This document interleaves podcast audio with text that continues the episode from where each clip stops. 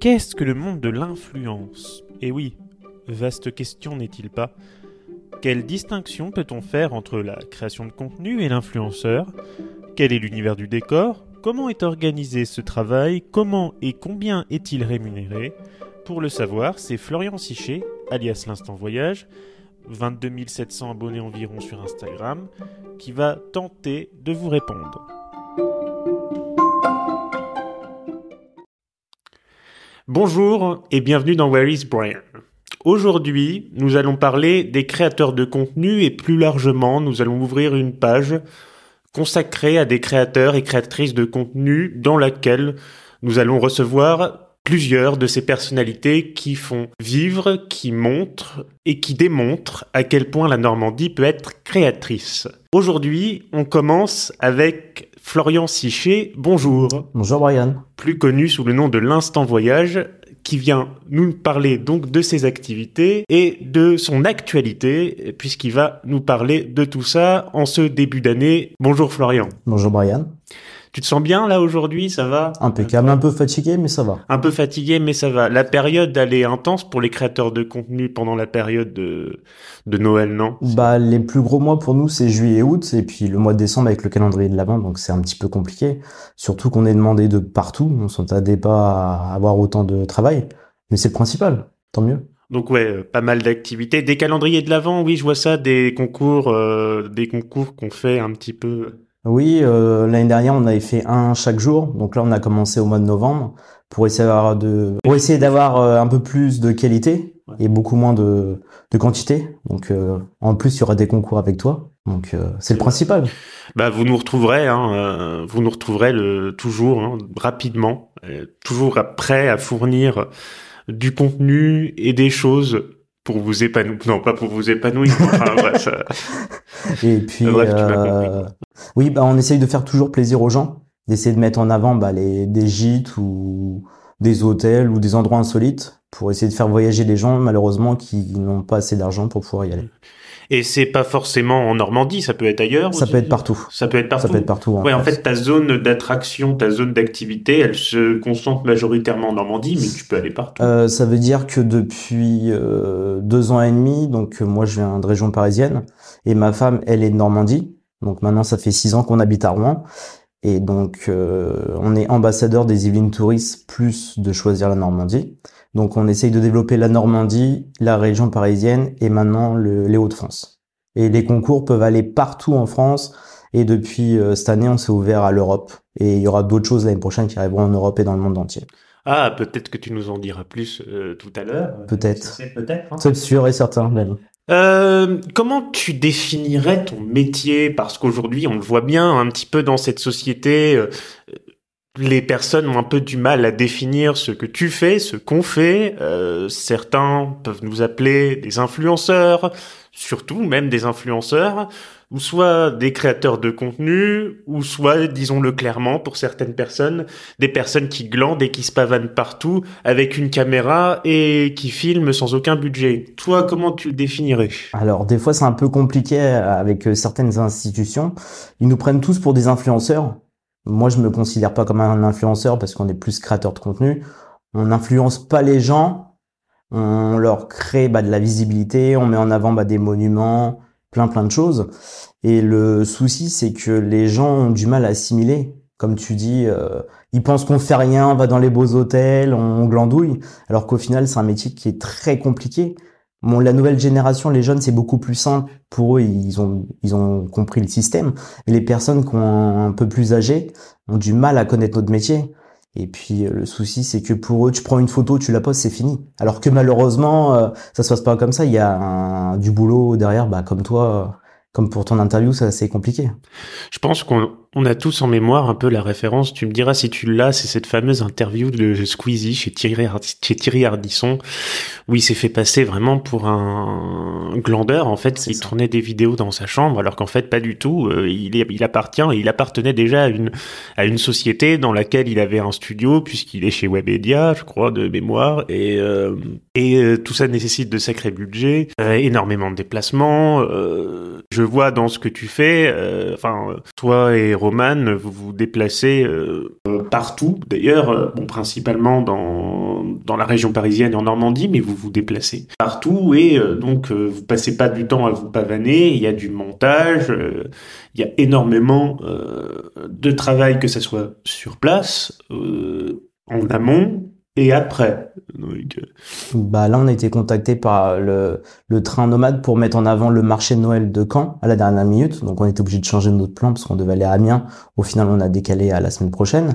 Et on est partout en général un week-end ou deux par mois. On est toujours pris. Là, on est complet jusqu'à mi-mars déjà l'année prochaine. Et après, il y aura un gros dossier en exclu que, que je t'annoncerai ou t'es même au courant. Mais c'est vrai que c'est un peu compliqué parce que surtout, on, des fois, on est rémunéré, mais en général, tous nos déplacements et autres, on les paye de, de notre main propre. Donc c'est un petit peu compliqué niveau financier. Heureusement que derrière, on a une entreprise. il y a l'essence et tout ça, voilà, Exactement. ça augmente. Voilà, Puis tout augmente, t'as le train, t'as l'essence, ou t'as les hôtels quand il faut dormir. Donc c'est un petit peu compliqué. Mais bon, on essaye après d'en vivre. J'espère que d'ici quelques années, on pourra en vivre.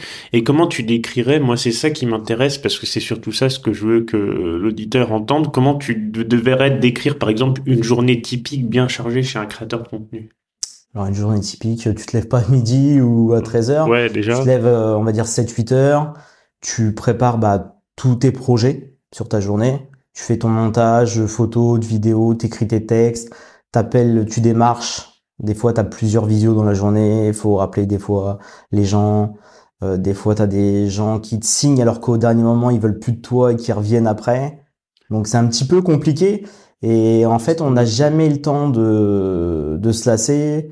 C'est une fois que tu es passé à quelque chose, tu repasses à une autre. Tu repasses à une autre directement. T'as pas de routine. Non, t'as jamais de routine et au final, faut toujours se projeter. Donc c'est un petit peu compliqué. Donc là, je sais que tout à l'heure, on a un autre tournage pour un, concours. Il faut que tu te reprojettes. Le lendemain, tu as encore autre chose, il faut que tu te reprojettes. Donc c'est un petit peu complexe. Et ce qui est bien, c'est qu'il n'y a aucune routine. Euh, tous les jours, c'est toujours différent. Euh, tu as commencé en 2020. C'est ça Oui, pendant le confinement. Ouais, c'est ça. Tu viens un peu d'où euh, Raconte-moi euh, ton histoire. Euh, comment ça t'est venu en fait, de, avec ta femme Romane, de créer en fait cet environnement T'as une passion toujours pour le voyage. Je sais que t'as as voyagé beaucoup, mais en gros, comment ça t'est venu tout ça? Alors, franchement, je vais pas te mentir, je suis pas du tout réseaux sociaux. Pendant le confinement, il y a un pote qui m'a dit "Vas-y, essaye. Les gens sont chez eux, vont regarder, donc lance-toi." Je me suis dit, on va se lancer. Et j'avais rien dit à ma femme. Donc c'était un secret. Donc je l'ai fait tout seul. Et j'ai vu qu'au début, ça a vraiment très très bien pris. Donc je me suis dit, on va continuer. Et euh, Roman, je l'ai ajouté avec moi depuis un an et demi. En fait, le souci, c'est qu'on était sorti de confinement. Il y avait qu'une place et elle a pas pu venir parce que la personne a refusé alors qu'on était deux. Donc maintenant, on est passé en couple sur euh, Instagram ce qui est beaucoup plus facile que quand t'es plus quand t'es tout seul. Mais euh, au final, je viens pas du tout de ce monde-là. Avant, j'étais dans le commerce. Et vu qu'on voyageait énormément à l'étranger, du fait que le Covid, ça nous a coupé dans notre euh, dans notre élan pour voyager. Donc on s'est dit, on va mettre en avant tous les lieux en France qu'on connaît pas. Et, donc tu as voulu en fait garder cette fibre euh, voyage en fait tout en restant euh, enfermé chez toi. Euh, Exactement. En, en, étant condamné à rester. Euh, Exactement, parce que c'est vrai, comme beaucoup de Français, on part souvent à l'étranger parce que c'est beaucoup moins cher. Mm. Et c'est vrai qu'on a découvert la France. La France est vraiment très très belle. Il y a des endroits à 5-10 minutes de chez nous qu'on connaissait même pas. Regarde la preuve, on habite à Rouen les gens ne connaissent pas les monuments Rouen alors qu'ils y habitent. Ah bah, cette anecdote à laquelle tu parles, moi je suis très franc. Euh, bah, vas-y, tu, la, tu peux la raconter. Non, moi qui te laisse, ouais, vas-y. D'accord. Euh, il m'en voudra pas, je l'embrasse, mais je suis obligé de penser à ça. C'est mon cousin qui, euh, on avait un rendez-vous une fois, on s'était donné rendez-vous devant l'être Saint-Maclou, euh, qui est donc situé euh, rue Martinville. L'être Saint-Maclou qui est qui est d'ailleurs un immanquable à Rouen qu'il faut euh, à tout prix euh, à tout prix visiter. Hein. Et euh, du coup, en fait, on s'était donné rendez-vous donc à l'être Saint-Maclou. Et en fait, mon cousin débarque et fait, ben, j'arrive même pas à trouver. Je savais même pas qu'il y avait quelque chose, un truc au milieu là de, de maison à colombage. Et il fait c'est quoi? Bah, tu connais pas l'être Saint-Maclou? Il fait non, ça fait 29 ans que j'habite à Rouen, mais je connais pas l'être Saint-Maclou. Et donc en fait, au-delà de ça, c'est vrai que ça démontre que même dans sa ville, peut en découvrir des choses encore souvent et qu'on peut s'émerveiller effectivement de voir pas mal de choses près de chez soi. Et tu sais que ton cousin n'est pas le seul, ça fait déjà une dizaine, une quinzaine de personnes qui ne connaissent pas alors qu'ils habitent dans la ville. Et moi je sais qu'il y a plein de gens qui nous remercient parce que des fois tu as des petits endroits méconnus, comme toi tu as été à Gerberoy et d'autres euh, d'autres petits villages que les gens ne connaissent pas et qui peuvent aller visiter. Mais c'est ça qui est, c'est ça qui est fabuleux. Et je pense que c'est très bien que tu te sois ou qu'on se soit euh, mis sur ce terrain-là, puisque c'est des valeurs qui sont importantes. Ça permet de bah, d'être plus écologique dans ses moyens de locomotion. On émet moins de carbone, et, donc du coup, on s'intéresse aussi à des choses euh, qui qu'on n'aurait pas vu en temps normal puisqu'on est un peu euh, dans son train-train quotidien, euh, métro, boulot, dodo, j'ai envie de dire. Et puis donc du coup, euh, on ne s'intéresse pas forcément à, ce qu'il y a autour de nous. Oui, mais c'est vrai que depuis qu'on a eu qu'on a été confiné, d'un côté, tu as du positif parce que les gens revisitent des endroits méconnus ou qu'ils ont connus vraiment tout petits. Donc c'est vrai que le but pour nous est de remettre en avant bah, tous ces monuments ou toutes ces villes. Donc c'est ce qui fait notre force. Et je trouve que il y a beaucoup de personnes qui nous font confiance, comme des offices de tourisme, pour les mettre en avant. Qu'est-ce que tu préfères en Normandie? Euh, À voir, à visiter, c'est quoi ton monument, ton endroit préféré? Voilà, bonne question. Euh, bah, j'ai pas fait tout le tour de la Normandie. Il nous manque encore le Cotentin à visiter normalement l'année prochaine. Rouen, je vais pas te mentir parce que c'est vraiment un coup de cœur cette ville-là, euh, vu qu'on y habite depuis six ans. Et sinon, euh, bah, Honfleur, qu'on aime beaucoup, et, et Trotta. Un vrai Parisien. Ah, voilà, et toi, Brian C'était pour la vanne. Moi, qu'est-ce que je préfère euh, en, Normandie? Alors bon, Rouen, bah, évidemment, euh, la ville qu'on promouvoit le plus, parce que c'est c'est une ville à laquelle, euh, mais c'est pas moi qu'on interviewe, monsieur. Hein, mais non, mais je veux savoir ton, non, mais, ressenti. Euh, non, bah voilà, c'est une ville où c'est la ville de mon enfance, où je suis à laquelle je suis vraiment profondément attaché depuis toujours. Faut savoir que moi, quand je quittais Rouen, quand j'étais petit, pour retourner à Tours où j'habitais le reste de l'année, je pleurais parce qu'en fait, euh, voilà. Mais il y a un grand attachement à la à, la ville en fait. Et en Normandie, je te dirais le Bec est loin, euh, le Bec est loin, qui est vraiment euh, magnifique. Je recommande ça à tout le monde. C'est dans l'heure. Euh, c'est euh, alors par rapport à par rapport à une grande ville dans l'heure c'est compliqué parce que j'allais dire euh, c'est toujours un peu c'est un département très rural mais on va dire à l'ouest d'Evreux à une trentaine de kilomètres. C'est ça. Ça hein. bah, nous on l'a visité il y a pas si longtemps c'était au mois de février mars. On me l'avait recommandé depuis deux ans et c'est vrai que c'est vraiment une pépite. Même les maisons sont magnifiques et l'abbaye est exceptionnelle, franchement. Mais il y a beaucoup de pépites dans l'heure. Hein. Euh, je pense, euh, je pense à tout ce qui est Brionne, même Aquini, Gisors. Euh...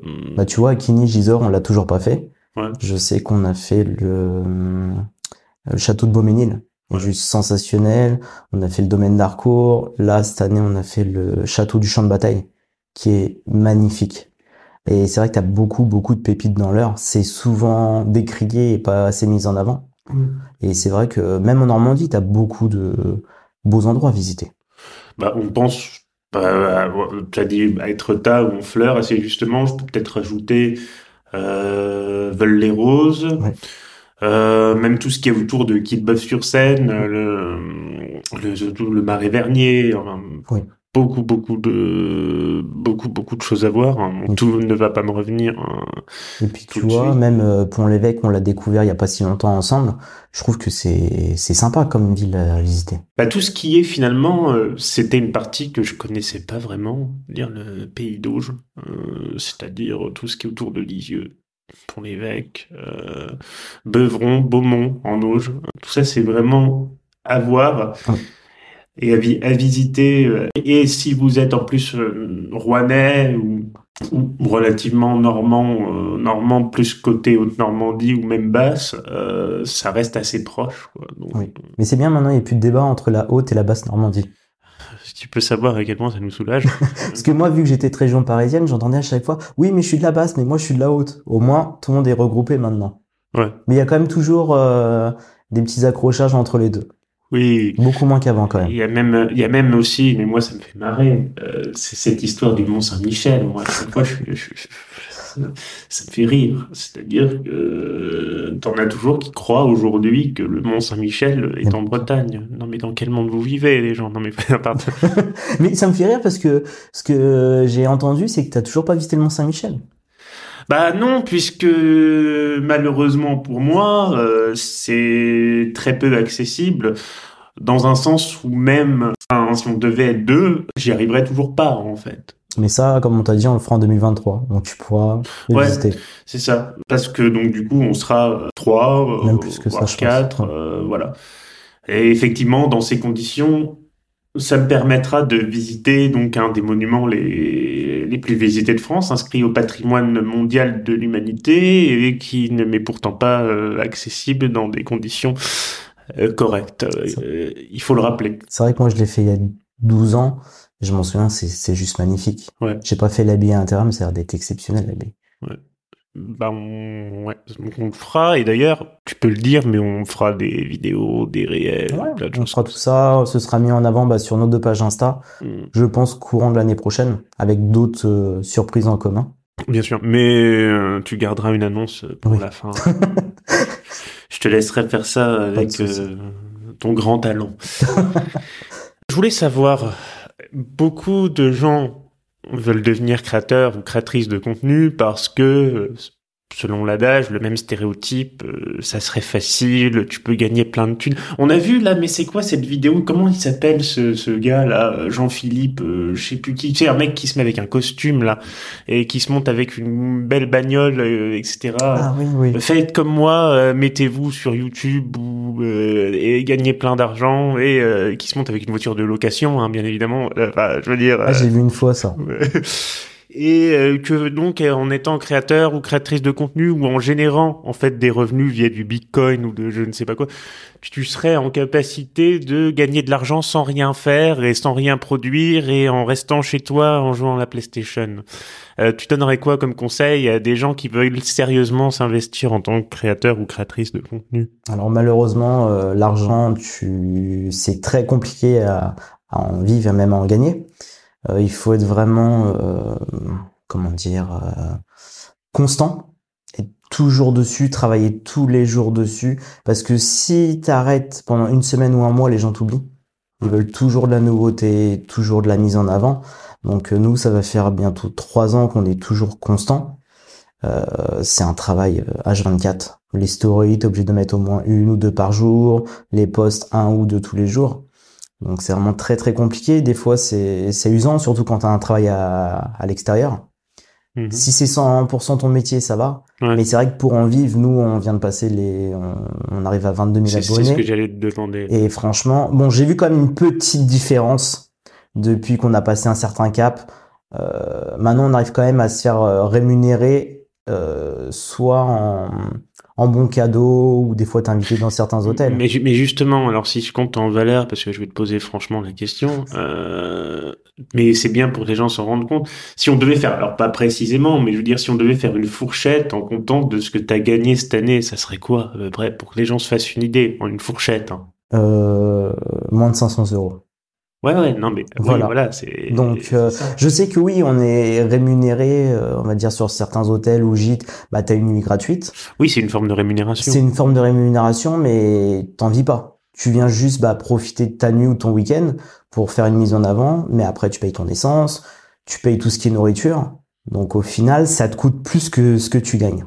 Oui, donc au final, tu dis moins de 500 euros, mais si tu mets, en fait, oui, donc en fait, euh, Oui, avec les charges et autres. t'as euh, t'as t'as- dépensé, t'as dépensé de l'argent. On a dépensé euh, bah, le double, le triple ou même plus que Oui, ça. oui, bah, de toute façon, Donc c'est pour ça que nous, il y a beaucoup de jeunes qui, qui t'envient ou qui nous envient, mais pour euh, gagner de l'argent, c'est très compliqué. Après, je pense que plus t'augmentes... Après, les abonnés ne veut rien dire, parce que tu as des gens qui achètent des abonnés dans, aussi. dans- voilà. Donc, euh, et ça, on a eu un gros débat là-dessus. Tu as des gens qui achètent, tu as des gens qui, qui escroquent. Et malheureusement, on en connaît certains euh, euh, qui sont mis en avant et qui arrivent bien à s'en sortir. Oui. Et t'en as d'autres qui sont, euh, comment dire, corrects ou réglo. Au moins, je préfère être dans cette catégorie-là parce qu'on va mettre plus de temps, mais notre travail paye.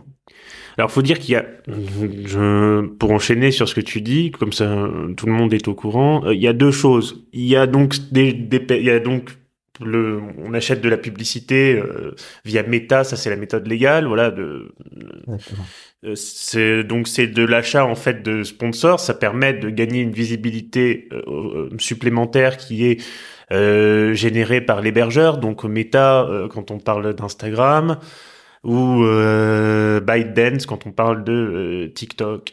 Et effectivement, il y a la deuxième catégorie là, euh, on est plus donc sur. euh, alors c'est plusieurs choses parce que c'est, c'est, en fait, ils ont tendance à se diversifier, hein, comme tout ce qui est euh, juteux, qui est donc de l'achat direct d'abonnés, c'est-à-dire que on va payer en général un autre compte euh, pour euh, générer en fait une armada de faux comptes qui va euh, s'abonner à ton profil, ou soit on paye, ça c'est ce qui se fait le plus ces derniers temps, euh, on paye euh, euh, un gros compte qui a une certification elle aussi souvent achetée pour faire en fait une collaboration avec eux, sachant que le nombre d'abonnés est déjà bidon de leur côté. Et donc comme ça, ça leur permet de passer sous les radars, puisque la politique, tu me si j'ai tort, il me semble qu'Instagram a commencé à faire un peu la police sur le sujet, non? C'est ça? Oui, il serait temps à force. Ouais, il serait temps. Il y a certains gros comptes ou petits comptes qui ont quand même été fermés du fait des achats euh, illégaux. Ouais, parce que c'est ça qu'on parle en fait. Oui. Aujourd'hui, on est dans une situation où tu me disais ça, je crois, l'autre jour, où on se trouve, euh, en fait, on maintenant, les commerçants, les artisans, les centres commerciaux, ils ont plus tendance à vouloir travailler avec des plus petits. Oui. Euh, Maintenant, on nous a dit que ils veulent, les gros comptes ont beaucoup plus de mal, donc ils veulent prendre des gens qui sont en dessous de 50 000 ou même euh, en dessous parce que les gens sont plus honnêtes et ils sont plus. Euh... Attends, chercher. une mot. certaine forme de sincérité, Voilà, plus peut-être. une sincérité. Mais après, après, je suis d'accord et pas d'accord parce qu'en fait, t'as des gens qui arrivent à 10 000 très rapidement. Et en fait, quand tu vois le taux d'engagement, parce que Rappelle Euh, ce que c'est le taux d'engagement. le taux d'engagement, bah, c'est le, le nombre de commentaires, le nombre de participations, le nombre de, de personnes qui te repartagent ta story. Et au final, c'est que tu as beaucoup de gens qui ont énormément de vues, des fois qui ont presque aucun commentaire, et que, et que leur taux est à 1 ou 2%. Ouais. Nous, je sais qu'on doit être à 7 ou 8 ou 9, je sais plus. Et en fait, les entreprises maintenant vérifient ton taux d'engagement. Parce que tu as beau avoir 50 000, 100 000 ou 200 000 abonnés ou 10 000, si tu as un taux d'engagement à 1, c'est pas crédible. Bah, ce qui est typique de ça, c'est quelqu'un qui aurait un réel à 2 millions de vues euh, et que euh, il aurait qu'une centaine de likes. Et ça, il y en a beaucoup malheureusement. Et ça, il y en a beaucoup, oui. Voilà. On en connaît plusieurs. Et après, euh, je sais qu'il y en a d'autres comptes qui ont 1,5 million de vues et qui font du 25 000 j'aime. Alors que là, c'est plus authentique. Et justement, ce qui est intéressant dans cette histoire, pour prolonger un peu ce que tu dis, ça n'ajoute pas une forme de discrédit à votre travail, dans quelque sorte que des tricheurs en fait viennent, euh, faut dire le mot, puisque c'est voler, c'est du vol. hein, quand on euh, quand on quand on ne fournit pas le service pour lequel on est rémunéré, c'est du vol. euh, et donc j'imagine que ça doit jeter une forme de discrédit sur cette profession, même euh, vis-à-vis des gens euh, honnêtes. Bah, je suis tout à fait d'accord avec toi parce qu'en fait, euh, il y a certains qui démarchent bah, des entreprises ou des hôtels Mm. qui se font passer pour nous, qui nous connaissent. Et on en connaît une fille qui a à peu près 2000 abonnés, que l'autre fois on l'a vue sur euh, une sortie, nous a posé des questions par rapport à tout ça. Mhm. Et au final, on la voit sur un très très gros hôtel Mm. qui a été prise et elle a mis en avant l'hôtel.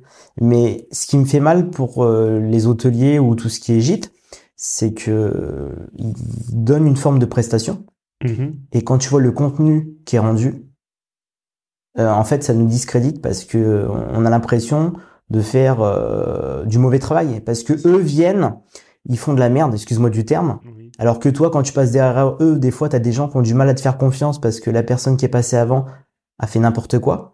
Je sais que une fois, on devait travailler avec un gros groupe et au final, la dame nous a dit non, excusez-moi, mais la personne qui est venue avant vous euh, peut pas vous prendre parce qu'elle a fait n'importe quoi. Elle me dit, je suis d'accord, tout le monde est différent, Mhm. mais on perd de l'argent. Donc, je suis tout à fait d'accord avec eux. Mais c'est vrai que des fois, on a du mal euh, à avoir la confiance des gens. Et ce qui est important à rappeler, mais c'est peut-être un petit peu technique juridiquement, mais c'est bien de le faire parce que c'est très important pour n'importe qui qui est sur Instagram ou qui souhaite s'y lancer. Si vous vous adonnez à ce genre de pratique et qu'un commerçant, artisan, entre grand, entreprise grande, petite vous contacte euh, pour faire du contenu avec eux qui serait rémunéré.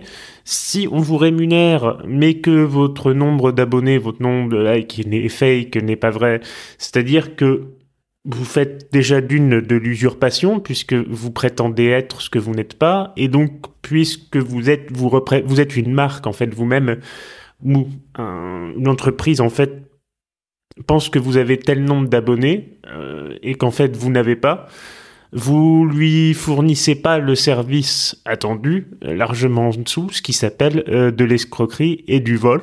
Euh, et c'est condamnable par de fortes amendes et si récidives de la prison. Voilà. C'était pour faire la, la, mise au point parce que je trouve que parfois on se rend pas forcément compte en fait il y a une forme, bah tiens, je voulais te poser la question, il y a une forme d'impunité sur Internet globalement. Ah oui, je suis tout à fait d'accord avec toi. Parce que c'est vrai que tu as des grosses, grosses entreprises qui prennent des gens et qui ont vraiment aucun taux d'engagement. Après, je ne citerai pas une, une grande marque, euh, une grosse enseigne de voyage. Euh, L'autre fois, je suis tombé sur une story, une fille qui a à peu près 160 000, mais qui est, elle, se considère comme influenceuse, rien à dire, mais en fait, elle a emporté deux personnes avec elle qui ont 10 000 ou 15 000 et que leur taux d'engagement est vraiment nul. Alors pourtant, tu dis, c'est quand même une grosse entreprise qui a misé de l'argent sur eux et que les gens mettent en avant cette entreprise-là. Et tu dis, mince, pourquoi eux et pourquoi pas d'autres personnes qui font du, même des plus petits créateurs de contenu qui font du meilleur travail. Et ce qui est dommage, c'est que moi, sur Instagram, on voit beaucoup de pépites, des petits comptes à 500 abonnés ou 1000 abonnés qui font du super boulot, mais qui sont pas assez mis en avant. Eh bien, merci beaucoup Florian. Il ne me reste plus qu'à te donner le mot de la fin. Qu'aimerais-tu dire à tes abonnés, à tous ceux qui te suivent, à tous ceux qui nous suivent et à tous ceux qui te font confiance et nous font confiance Je te souhaite, je te donne le mot de la fin. Merci à toi, Brian, de nous avoir invités. Malheureusement, ma femme n'a pas pu être là parce qu'elle travaille. Oui, on l'embrasse. On a un travail à l'extérieur. Donc, euh, comme tu dis, euh, depuis bah, bientôt trois ans, les gens nous ont fait confiance et nous font de plus en plus confiance. Ce qui me surprend même parce que on est demandé de partout. Et je suis content parce que même si on peut pas y aller, bah, des fois on délègue à certaines personnes, comme euh, toi tu vas à la conférence de presse de l'Armada, que je, je, ne peux malheureusement pas y être.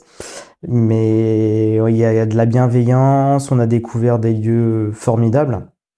Et même si du jour au lendemain tout devait s'arrêter, faut vivre toujours l'instant présent. Et faut se dire que on n'a qu'une vie. Et faut penser à soi et pas aux autres. Parce que des fois, c'est assez compliqué. Les gens, des fois, te, te souhaitent du, mal. Mais reste comme t'es. Et surtout, euh, euh, bah, rendez-vous en 2023. Pour de nouvelles aventures. Pour de nouvelles aventures. Merci Florian. Merci à toi Brian. Et à une prochaine. À une prochaine.